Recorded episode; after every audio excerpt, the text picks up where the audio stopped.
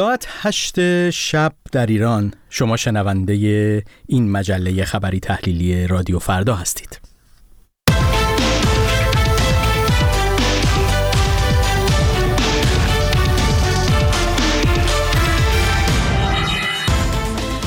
درود به شما مخاطبان گرامی رادیو فردا بنیامین صدر هستم. همراه شما در این مجله خبری تحلیلی در روزی که استقلال تهران توانست حریف مستقیم خودش برای کسب عنوان قهرمانی لیگ برتر فوتبال ایران رو یعنی سپاهان رو در ورزشگاه آزادی تهران شکست بده و همچنین در روزی که سخنان جنجال برانگیزه امانوئل مکرون رئیس جمهوری فرانسه باستاب خبری گسترده‌ای داشته مبنی بر اعزام نیروی فرانسوی به جنگ اوکراین. اما پیش از هر چیز و بالاتر از هر چیز به خبرها می‌پردازیم با شاهین بشیری همکارم. با سلام. آمریکا و بریتانیا روز سهشنبه در اقدامی مشترک اعلام کردند که محمد رضا فلاحزاده جانشین فرمانده نیروی قدس سپاه پاسداران را در فهرست تحریم خود قرار دادند. وزارت خزانه داری آمریکا در بیانیه‌ای که در این باره منتشر کرد همچنین خبر داد که ابراهیم نشری از اعضای گروه حوسی های یمن را نیز تحریم کرده است. در فهرست تحریم های روز سه شنبه وزارت خزانه داری آمریکا یک کشتی نیز قرار دارد که بیش از 100 میلیون دلار کالای ایرانی را به شرکت های چینی حمل کرده بود. در فهرست تحریم های همزمان بریتانیا نیز نام یگان 190 یگان 6000 و یگان 340 نیروی قدس سپاه پاسداران قرار گرفته است. در آستانه انتخابات مجلس شورای اسلامی و مجلس خبرگان در ایران تعدادی از فعالان و تشکل‌های دانشجویی شرکت در این انتخابات را تحریم کردند. این دانشجویان تصمیم خود برای تحریم انتخابات را به معنای رأی به پیروزی انقلاب زن زندگی آزادی و سرنگونی جمهوری اسلامی دانستند.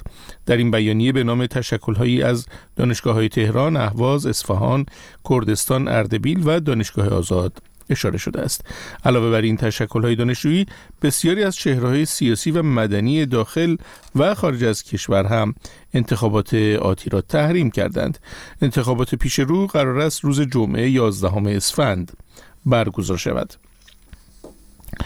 در پی انتشار خبرهایی درباره گزارش تازه‌ای مدیر کل آژانس بین‌المللی انرژی اتمی وزارت خارجه ایالات متحده تأکید کرد که توسعه برنامه هسته ایران همچنان موجب نگرانی جدی است. متیو میلر سخنگوی وزارت خارجه آمریکا از جمله به تداوم تولید اورانیوم با خلوص بالا در ایران به عنوان یکی از موارد نگران کننده جدی اشاره کرد. پیشتر رویترز با انتشار اخباری درباره گزارش محرمانه جدید رافائل گروسی نوشته بود که بر اساس این گزارش ذخایر اورانیوم غنی شده ایران به 27 برابر حد تعیین شده در توافق برجام رسیده است.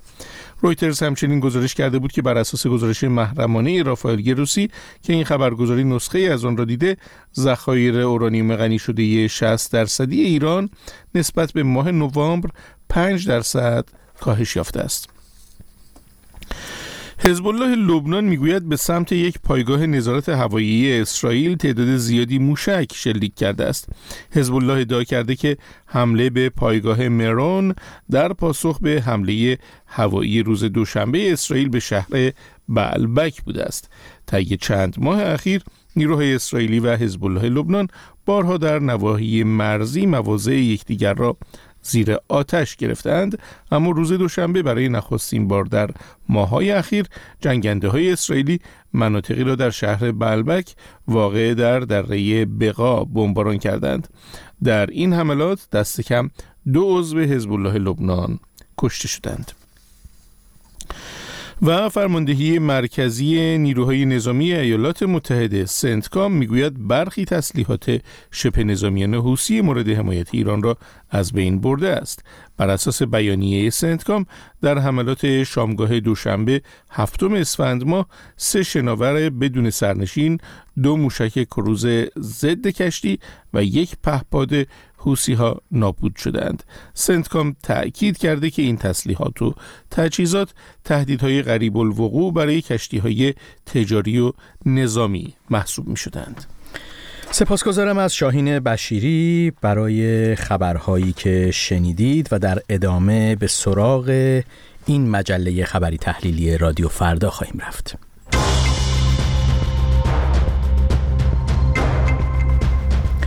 بحث و جدل ها درباره گفتگوهای آتش بس در غزه و آزادی های اسرائیلی و مواضع اخیر و جدید قطر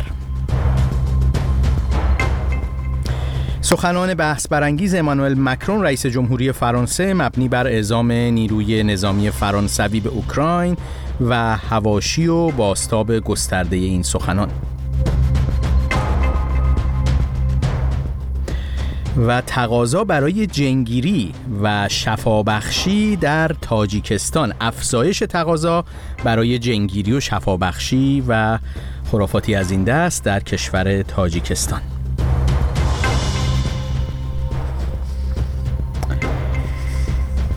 خب در این بخش خبری نگاهی خواهیم داشت به تحولات غزه.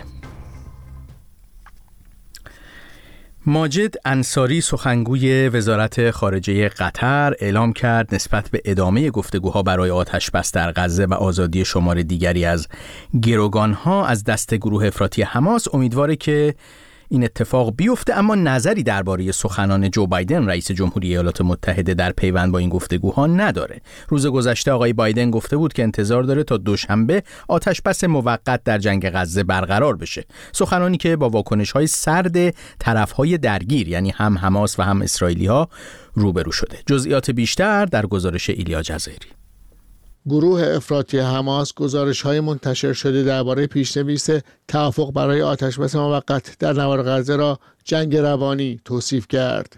حماس که در فهرست گروه های تروریستی آمریکا و اروپا قرار دارد تأکید کرد که با آتشبس موقت مخالف است و از خواسته خود برای آتشبس دائم کوتاه نخواهد آمد.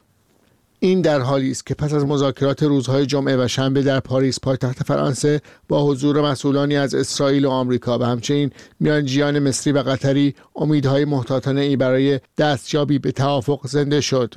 مذاکراتی که قرار است در دوحه پایتخت قطر و سپس قاهره پایتخت مصر ادامه یابد. جو بایدن رئیس جمهور آمریکا نسبت به قریب الوقوع بودن توافق ابراز امیدواری کرد. امیدوارم تا شروع آخر هفته. منظورم پایان آخر هفته است. مشاور امنیت ملی من میگه ما نزدیک هستیم.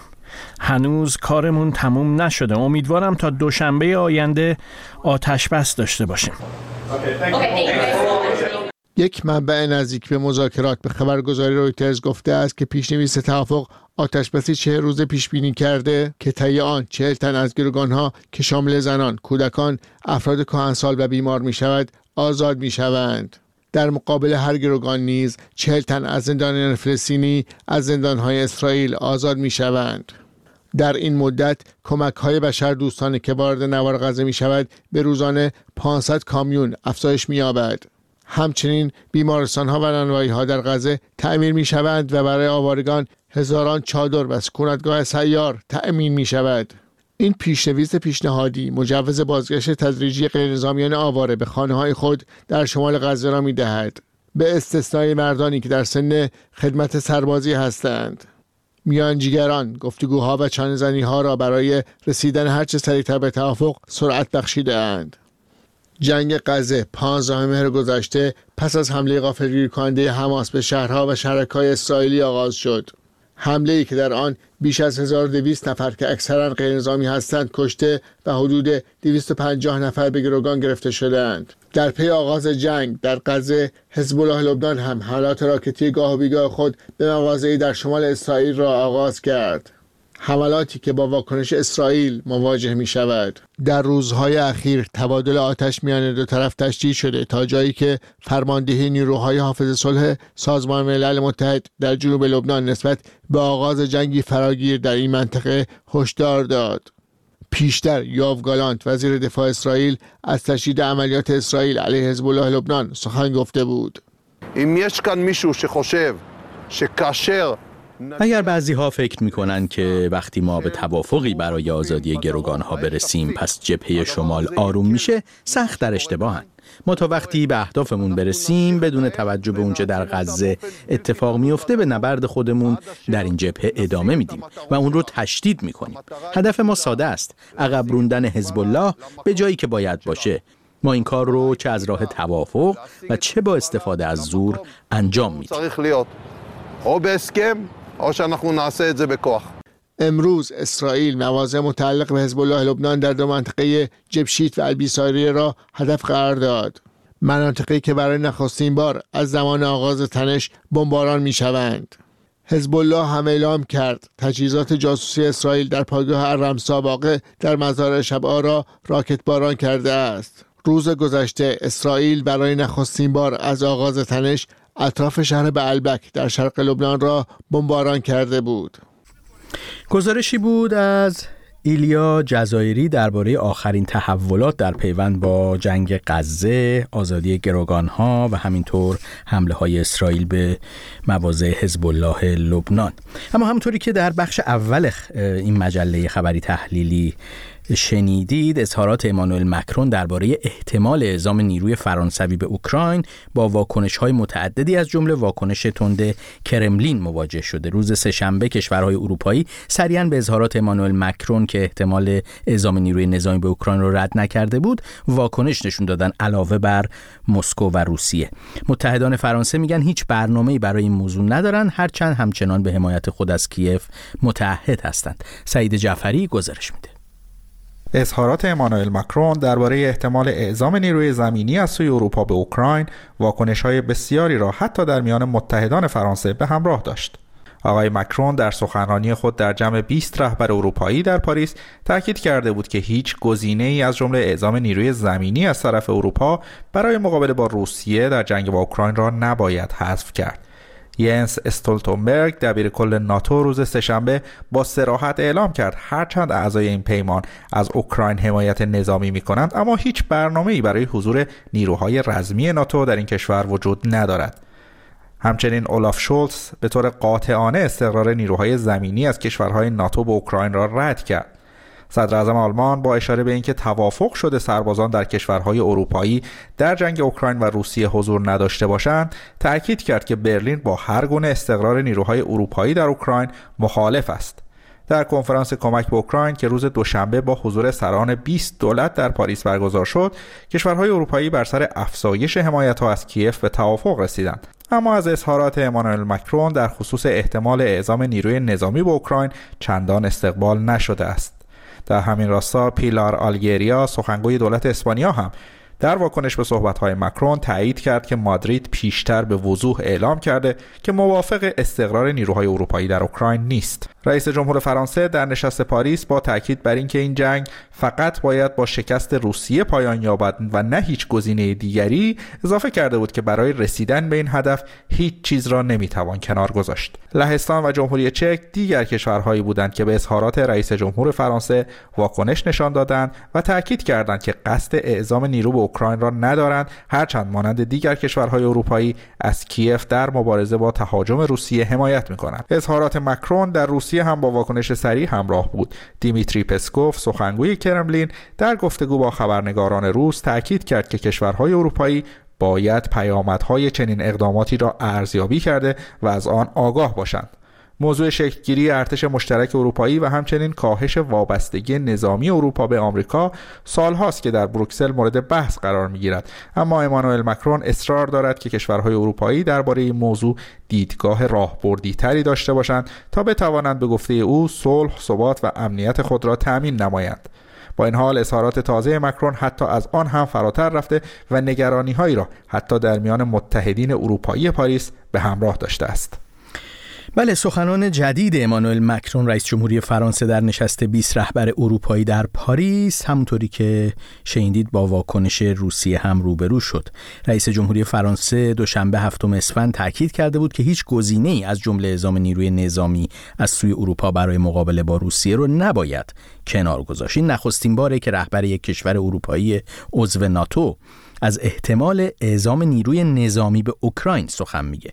دقایقی پیش گفتگویی کردم با مهرزاد بروجردی کارشناس روابط بین الملل ساکن آمریکا و از او پرسیدم که این سخنان امانوئل مکرون آیا بیشتر جنبه تبلیغاتی داره یا در صورتی که به وقوع پیونده چه طبعاتی رو خواهد داشت و آیا به گسترش جنگ در جبهه های دیگر و با حضور کشورهای دیگر هم منجر میشه یا نه؟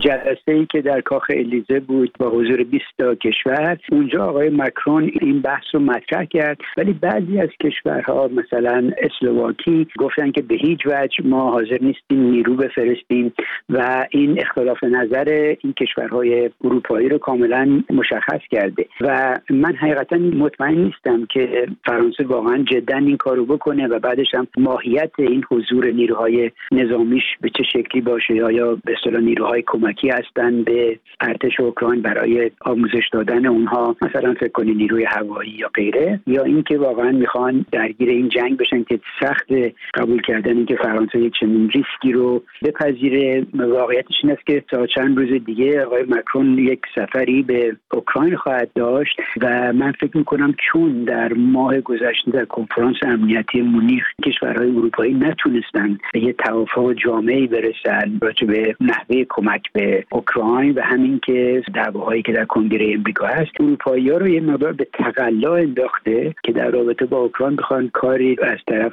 خودشون انجام بدن. صحبت عمده ای که به نظر میاد نگاه قالب هست یا حداقل درک من از این نشست کاخ الیزه حرفی بود که جمهوری چک مطرح کرد مبنی بر اینکه اینا بیان میلیون ها گلوله و اینها رو بیان از کشورهای سوم بخرن و بفرستن به اوکراین. این موضعی بود که فرانسه تا به حال باش مخالفت می‌کرد. چرا؟ چون فرانسه در تلاش هست که نیروی نظامی خودشون و نیروی نظامی اروپا رو بیشتر تقویت بکنه تا اینکه بخوان صنایع نظامی رو از طرف کشورهای دیگه تهیه بکنن. بنابراین من در جواب سوال شما فکر می‌کنم که این حضور نیروهای اروپایی رو واقعا به شکل جدی نمی‌بینم که بخواد موازنه جنگ رو عوض بکنه. حالا اگر که این اظهار نظر آقای مکرون صرفا جنبه تبلیغاتی نداشته باشه و جامعه عمل بخواد بهش بپوشونه آیا بایستی که اجماع دیگر کشورهای اروپایی رو هم جلب بکنه یا ناتو رو یا نه؟ می‌تونه یک جانبه همین کار رو بکنه از نظر قواعد بین‌المللی. یعنی مانعی داره یا نه؟ می‌تونه خودش این کار رو بکنه. نه فرانسه می‌تونه به تنها این کار بکنه. ببینین چون فعلا که ناتو 31 کشور است اگر سوئد هم به پیونده میشن 32 تا و اصلا قبول کردن حمله و حضور نظامی در یه جای دیگه باید به توافق کل این مجمع برسه که به نظر نمیاد مثلا همون اسلواکی یا مجارستان اینها با یه چنین مسئله موافق باشن. بنابراین من فکر کنم و تا به حال ناتو به هیچ وجه حرفی از حضور نظامی خودش در اونجا نزده. ببینید فرانسه در چارچوب ناتو تاریخا که بخوایم بهش نگاه بکنیم همیشه خودش رو رقیب اصلی امریکا دیده در ناتو. یعنی از زمان دوگل بگیریم بیاین تا به حال همیشه فرانسه سعی کرده ساز خودش رو بزنه در رابطه با مسائل نظامی اروپا و به خصوص در چارچوب ناتو. و این هم فکر می‌کنم یک ادامه اون نوع رفتار که ما از فرانسه دیدیم. ولی فکر نمی کنم آقای ماکرون به طرف این بخواد بره که کل ناتو رو قانع بکنه. احتمالا یک کشورهایی رو که می‌تونن به اصطلاح همسو باشن باشون و نگرانی بیشتری دارن در رابطه با جنگ اوکراین رو می‌تونه به خودش بکنه. آیا آمریکا هم موزگیری در این باره کرده یا اساسا شما چگونه تحلیل می‌کنین روی کرده آمریکا رو برای این موضوع؟ یعنی مشارکت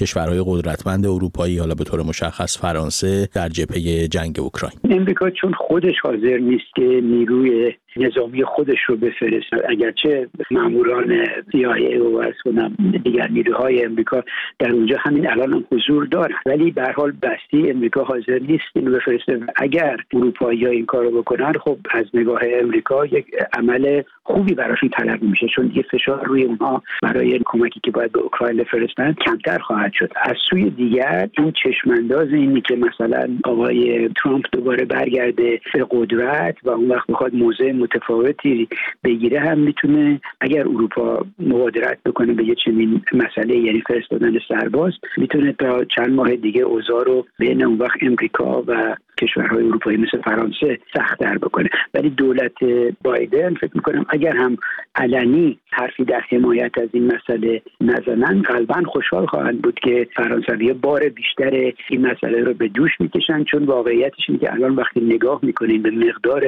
کمکی که به اوکراین شده خیلی نامتوازن.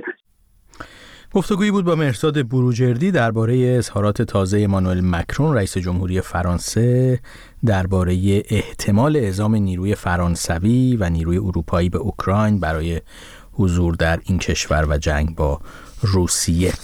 اما یکی از همکاران الکسی ناوالنی بدون اینکه شواهدی ارائه بده اعلام کرده یک روز قبل از مرگ این مخالف سرشناس ولادیمیر پوتین در زندان گفتگو درباره مبادله احتمالی او با یک زندانی روس در آلمان در مرحله نهایی بوده. در حالی که خانواده و نزدیکان الکسی ناوالنی مراسم تدفین او رو تدارک می‌بینند پلیس مشغول بازداشت کسانی است که در روزهای اخیر به یاد او گل نثار کردند. آنا رایسکایا گزارش میده. مدیر بنیاد مبارزه با فساد مالی که توسط الکسی نوالنی تأسیس شده بود اعلام کرد مذاکره درباره معاوضه گروهی از زندانیان که الکسی نوالنی در میان آنها بود به مرحله نهایی رسیده بود اما به گفته وی ولادیمیر پوتین حاضر نشد الکسی نوالنی را آزاد کند و تصمیم گرفت به گفته وی از شر او خلاص شود هیچ شواهدی برای اثبات این ادعا ارائه نشده ماریا پیوچیک در ویدئویی که دوشنبه در یوتیوب منتشر شد می‌گوید پس از دو سال مذاکره به رئیس جمهور روسیه پیشنهاد داده شده و دیم کراسیکوف با الکسی ناولنی و دو شهروند آمریکایی معاوضه شود او نام این دو شهروند آمریکا را نگفته اما احتمالا منظور ایوان گرشکوویچ خبرنگار وال استریت جورنال و پول ویلن یک تفنگدار پیشین نیروی دریایی آمریکاست که روسیه آنها را جاسوس آمریکا می‌خواند اتهامی که همواره رد شده از سوی دیگر روسیه پنهان نمی کند که در تلاش است و کراسیکوف را به مسکو بازگرداند. رئیس جمهور روسیه در مصاحبه اخیر با تاکر کارلسن مجری پیشین فاکس نیوز تلویحا این درخواست را تکرار کرد. کراسیکوف که گفته می شود مأمور سازمان امنیت روسیه است متهم شده که پنج سال پیش در برلین زلیم خان خانگوشویلی یکی از رهبران نیروهای مخالف روسیه در جنگ های چچن و گرجستان را به قتل رساند. او به حبس ابد متهم شده و در آلمان زندانی است. روسیه و آلمان رسما اخبار مذاکرات معاوضه این زندانی با الکسی نوالنی را تایید نکردند. اما بسیاری از رسانه های غربی از جمله خبرگزاری رویترز به نقل از منابع خود این مذاکرات را تایید کردند. دولت روسیه جمعه 16 فوریه 27 بهمن ماه از درگذشت الکسی نوالنی 47 ساله در یک زندان امنیتی نزدیک قطب شمال خبر داد. پیکر وی تنها نه روز بعد به خانوادهش تحویل شد و مادرش در ویدئویی گله‌مند شد تحت فشار نیروهای امنیتی قرار گرفته در مراسم عمومی برای تدفین این رهبر اپوزیسیون روسیه برگزار نشود.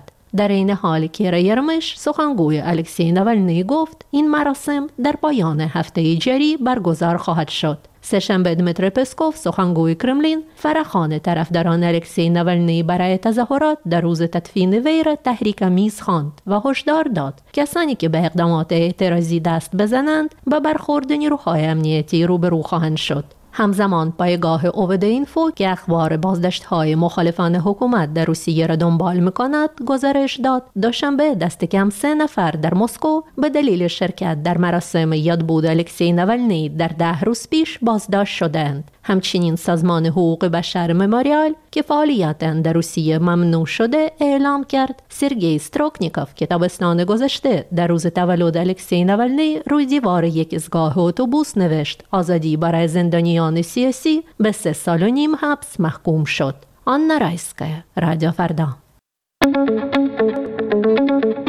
امروز موضوع داغ در شبکه های اجتماعی یا بهتر واکنش ترین خبر در 24 ساعت. بیشتر اتفاق هایی که از سوی از داغترین سوژه ها در فضای مجازی. اینستاگرام فیسبوک ایکس تیک تاک تلگرام. رادیو فردا زمانی برای ارتباط.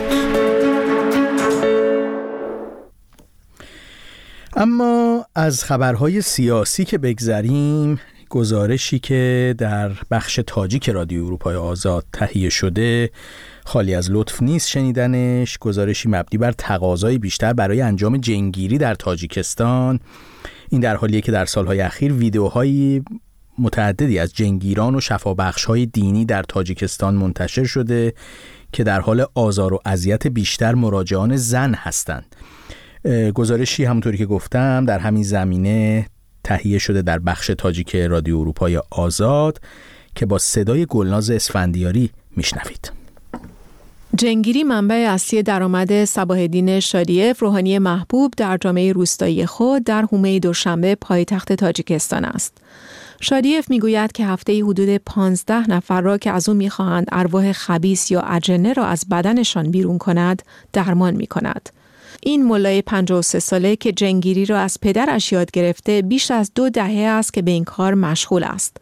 شادیف می‌گوید که برای انجام این سنت دستمزد ثابتی مقرر نکرده. وی می‌گوید تصمیم با خود مراجعه کننده است که چقدر می‌خواهد بپردازد. سه روحانی تاجیک که با رادیو اروپای آزاد رادیو آزادی گفتگو کردند می‌گویند که تقاضا برای جنگیری در این کشور مسلمان در حال افزایش است. قوانین تاجیکستان این سنت را ممنون نمی کند اما چندین مرد که در سالهای اخیر به اتهام کلاهبرداری، آزار جنسی یا انجام جادو به جنگیری می پرداختند زندانی شدند. برخی از تاجیکا تلاش های مداوم دولت سکولار این کشور علیه این گونه سنت ها را راهی برای کنترل همه امور مذهبی مردم می دانند. جنگیری در میان پیروان اسلام، مسیحیت و برخی دیگر از ادیان جهان رایج است. اما چندین روحانی تاجیک به رادیو اروپای آزاد رادیو آزادی گفتند که بسیاری از ملایان این کشور از انجام جنگیری خودداری می کنند زیرا به آموزش خاصی نیاز دارد. در همین حال افزایش تقاضا برای جنگیری به گفته روحانیون و مقامات دولتی منجر به افزایش تعداد شیادانی شده که ادعای جنگیری دارند.